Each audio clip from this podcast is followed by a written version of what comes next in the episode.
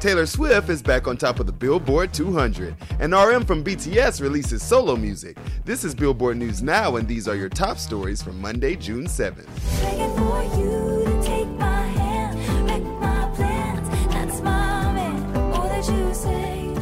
Over the weekend, Taylor Swift was feeling all the emotions as Evermore tops the Billboard 200 albums chart once again. Yep, for the first time since January, the Willow singer's 2020 surprise project returns to number one on the list for a fourth non consecutive week, with 202,000 equivalent album units earned in the US in the week ending June 3rd, according to MRC data. And album sales comprise 192,000 of that sum, which makes it the biggest sales week of 2021. On Sunday, June June 6, Taylor retweeted Billboard's update, writing, This one hit me hard. I'm so in my feelings, more so than usual, over what you all did here for Evermore. Blown away by how much you care and how long we've been caring about each other. Love you so very much. All thanks to Swifties, Evermore's surge was fueled by the set's modern era record breaking vinyl LP sales, 102,000 for the week, autographed CDs, and discounting on its digital version. Meanwhile, rounding out the new Billboard 200 top three, Olivia Rodrigo's driver's license since Led Sour falls to number two in its second week with 186,000 units earned. And J. Cole's The Off Season falls from two to three with 58,000.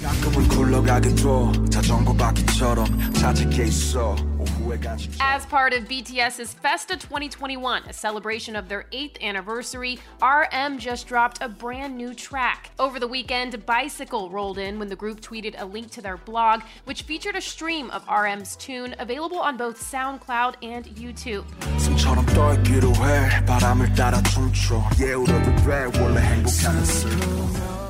As the Army knows, RM previously charted for a solo release back in 2018 when his mixtape or playlist Mono landed in the top 40 of the Billboard 200. And speaking of charting,